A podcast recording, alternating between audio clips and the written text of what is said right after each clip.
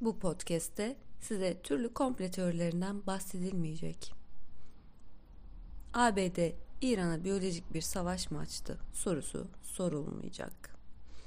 İranların son aylarda başına gelen felaketlerin sebebi mezhepleri mi diye bir an bile düşünülmeyecek.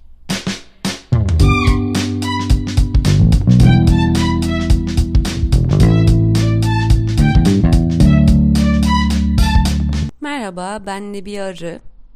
Davetsiz Misafir Corona serisinin bu bölümünde İran'da yaşayan çevirmen ve yazar Behnaz Pouri ile kendi ülkesinde koronavirüsü nasıl deneyimlediklerini konuşuyoruz. Behnaz, merhaba, hoş geldin. Merhaba, hoş bulduk. Öncelikle biraz seni tanıyalım ve sonrasında da İran'da 19 Şubat'tan beri neler yaşanıyor? Olaylar nasıl başladı?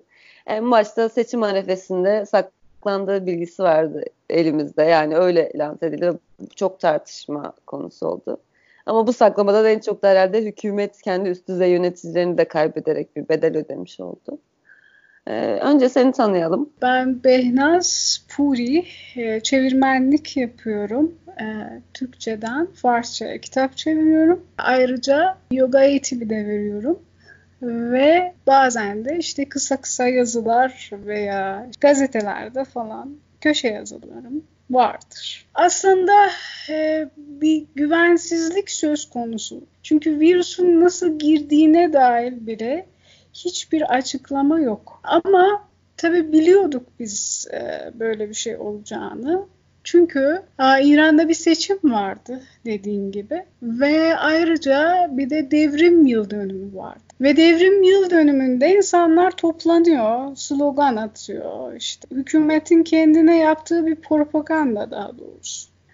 Dolayısıyla bu toplanmayı ve seçimi engellememek için bunlar uzun bir süre gizlediler. Halbuki uçaklar uçuyordu. Yani Çin'den İran'a sürekli uçuşlar vardı. Bunu ben kendim bile bizzat sürekli bakıyordum, görüyordum. Hatta Wuhan'dan uçuşlar vardı. Yani Türkiye'nin Türk Hava Yolları'nın getirmediği uçuşları bile Mahan Airline, Mahan yapıyordu. Ve bu çok büyük bir sıkıntıydı çünkü sürekli yolcu gidip geliyordu. Ayrıca Kum kentinde biliyorsun orası mollaların yaşadığı yer ve imam hatiplerin yoğunlukla olduğu yer. Çin'deki Müslümanlar oraya eğitim için de geliyorlar. Yani ilk başlayan yer zaten o şehir, Kum. Hı hı. Ve Kum Tahran'a çok yakın bir mesafede. Buna rağmen ilk çıktıktan sonra yani bunu açıkladıktan sonra hiçbir karantina olmadı. Yani Mollalar buna karşı durdular. Yani Kum olamaz dediler. Hatta oradaki türbe bile başta kapatılmadı. Sonra devlet ve bakan girdi araya. Sağlık Bakanı yani kapatılması gerekiyor falan. Bir süre geçti yani bu şekilde ve bu virüsün yayılmasını yaradı. Şöyle ki İran'ın kuzeyinde mesela herkesin tatile gittiği yer orası. Hazar kıyısı, deniz kıyısı. Orası patladı ve oradaki hastane imkanları çok çok düşük.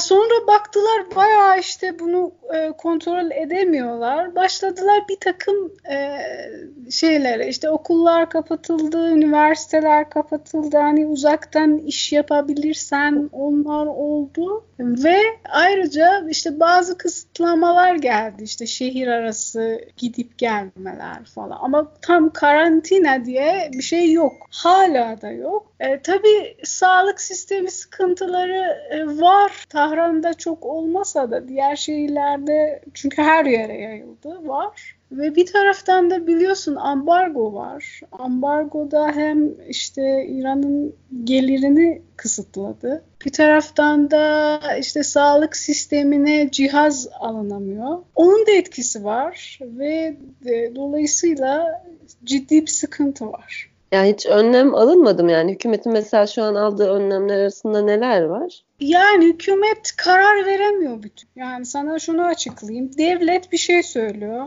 Belediye başka bir şey söylüyor. İşte devrim muhafızları başka bir şey söylüyor. Yani tamamen kendi aralarında olan kavga ki bayağı işte bu yükseldi son zamanlarda. Çünkü biliyorsun çok ciddi olaylar oldu İran'da.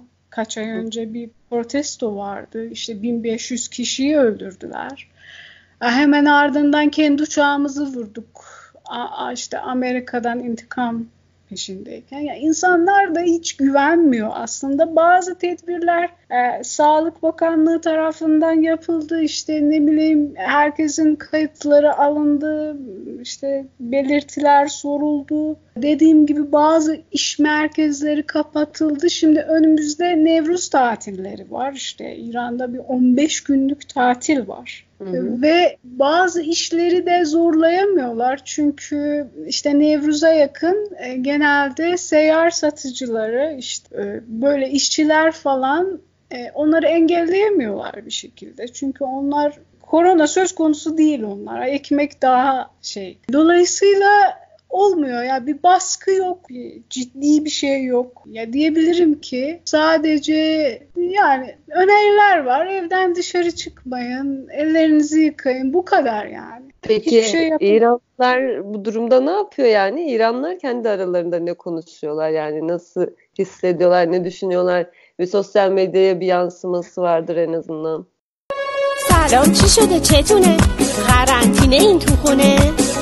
SMS تاثیر نداشت وزیر اومده بخونه مرسی همه چی دست ما ستا رفتنتون به دست به آب کرونا رو رد کنید مرحله بعدی اجتهاد. Aslında çok büyük bir tedirginlik var. Çünkü güvensizlik var başta. Yani hatta bu rakamlar bile açıklanırken insanlar buna inanmıyor. Yani çok fazla, çok daha fazla diye düşünüyor.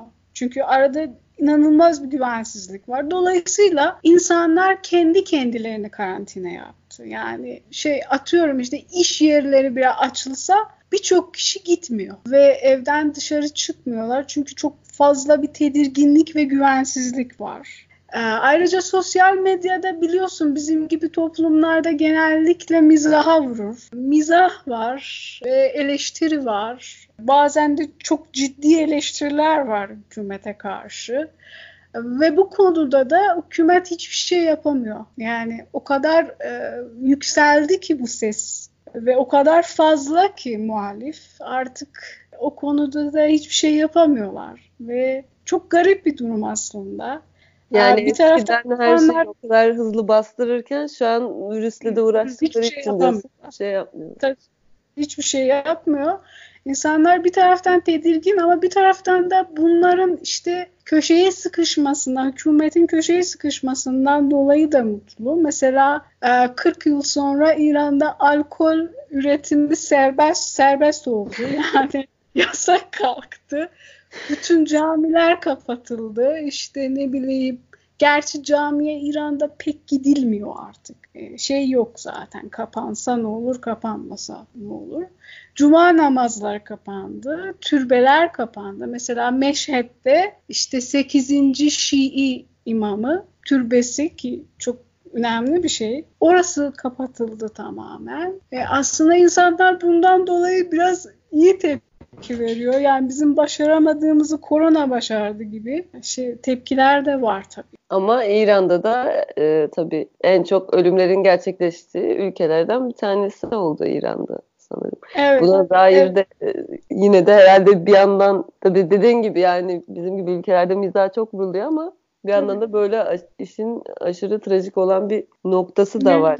Evet var. Ama dediğim gibi o kadar trajik olay ard arda yaşandı ki yani aslında o 1500 kişiyi 3 günde vurmaları daha ağır basıyor. Daha acı, daha kötü. Veya uçak travması daha etkiliydi. Yani neredeyse İran'da herkes ağlıyordu. Ben derse giriyordum. Derste herkes ağlıyordu o günlerde. Şimdi o kadar değil yani. Çünkü ölü sayısı da hakikaten oraya ulaşmadı daha. Anlatabildim 611 mi? 611 kişi değil mi hayatını kaybettiler? Evet. Yine İtalya'ya bakınca yarısı falan gibi. Bir yandan peki test kitleri falan da atılıyor mu? Ya da işte uygulanıyor mu halk arasında? Yani kaç kişiye virüs bulaşını tespit etmek için ya da tedavi edebilmek için böyle bir uygulama var mı? Yani başta belirtilere bakıyorlar. Hastanede işte ateş falan filan belirtiler kontrol veya işte bir Sağlık Bakanlığı'nın yaptığı bir format var. Orada işte etkiler soruluyor. Eğer varsa bir sorun o zaman işte kendi yaşadığınız bölgede gidiyorsunuz ve gerekliyse o zaman evet test yapılıyor. Benim bildiğim kadar yapılan test ücretsiz ve ilaçlar da ama doktorun tavsiyesiyle tabii ki. Verilen ilaçlar da çoğu kişiyi ev karantinası ve böyle geçiyor. Çok belirtiler arttıysa o zaman hastanelere alınıyor. Orada karantina yapılıyor. Ama dediğim gibi sayı artınca gerçekten de işte o sağlık merkezleri yetmiyor ve işte Sahra Hastanesi gibi şeyler yapılıyor artık. Karşılaştığınız farklı yaşanmışlıklar, hikayeler süreçte, bir aylık süre içerisinde gerçekten mesela sokağa çıkınca insanları artık daha mı az görüyorsun? Mesela ne kadar şey değişti ülkede? Yani işte benim için en etkili şey şu. Yani şu an Nevruz'a yakınız ve bayram havası Tahran'da acayip olurdu yani. Herkes bir alışverişte, bir mutlu, bir sokak müzisyenleri, bir kalabalık hep vardı ama şimdi sessiz, sakin neredeyse kimse yani çıkmıyor özellikle. Vardır yani birkaç işte az kişi var ama Tahran'ın işte o kalabalığını görememek o üzüyor insanı. Hele şimdi yani Nevruz yakındayken. En sıkıntılı şey bu. Bir de işte dediğim gibi ambargodan dolayı pek şey alamadılar ve oradaki hemşireler, doktorlar ciddi tehlikedeler zaten ve onlardan bayağı kayıp var. O çok üzücü. Mesela maske bulunmuyor veya özel kıyafetler yok. Dolayısıyla oradaki insanlar neredeyse çok fazla tehlikede. Hastanede çalışanlar. Peki şey mi bu maske ya da özel kıyafetler, dezenfektan hani az bulunuyor. Bizim ülkede de şu an endişe edilen şeylerden bir tanesi o mesela. Bir yandan da insanların şeyi var. Hani evde karantinaya çekileceğiz diye işte marketlere, bakkallara akın etmeleri, işte bir takım stoklarda bulunmaları, stokçuluk yapmaları falan. İran'da bu durum nasıl? İlk gün diyebilirim ki ilk iki gün bu çok panik bir şekilde insanlar akın etti evet alışverişe falan ama ondan sonra normalleşti yani böyle bir şey yok artık diyebilirim. Çünkü işte her şey bulunuyor bir tedirginlik başta oldu iki gün ama ondan sonra bir şey görmüyorum ben. Yok hayır. Herhangi bir şey de yok değil mi? Yani sokağa çıktığı zaman istediği her yer açık mı diyorsun? Bazı iş merkezleri kapandı değil mi? Bunların içinde tabii böyle alışveriş yapılan yerlerde dahil mi? Büyük marketler genellikle açık. Hatta bazıları gece bile açık. Sabaha kadar. Onlar açık. Ama bazı yerler kapandı. Gerekli yerler açık diyebilirim yani. Süpermarketler, eczaneler. Bunlar hepsi açık. Yani hükümet hani bunları kısıtlama getirmedi diyorsun. Hani herkesin dışarı çıkmasına, evde durması daha iyi dedi. Ama şeylerde o zaman bir yol oluşmuyor. Mecbur kalmadıkça çıkmayın. Bu şekilde. Yani marketlerde, dışarıda bir yoğunluk oluşmuyor diyorsun. İnsanlar kendi kendine bunu başarırlar yani. Tabii kendi kendine. Çünkü yine İtalya'ya referans vereceğim. Orada mesela marketlere ya da gittikleri zaman kafelere falan hala gidebiliyormuş insanlar. Kafelere değil ama marketlere pardon alışveriş için. Orada mesela 1 metre kuralı falan varmış. İnsanlarla aranda 1 metre olması gerekiyor. İşte 2 kişiden fazla dükkana kimseyi almıyor falan. Bunun gibi kuralları getirmiş. Evet, o zaman İran'da o kendi kendine işleyen bir süreç var yani. Tabii. Teşekkür ederim o zaman cevapların için.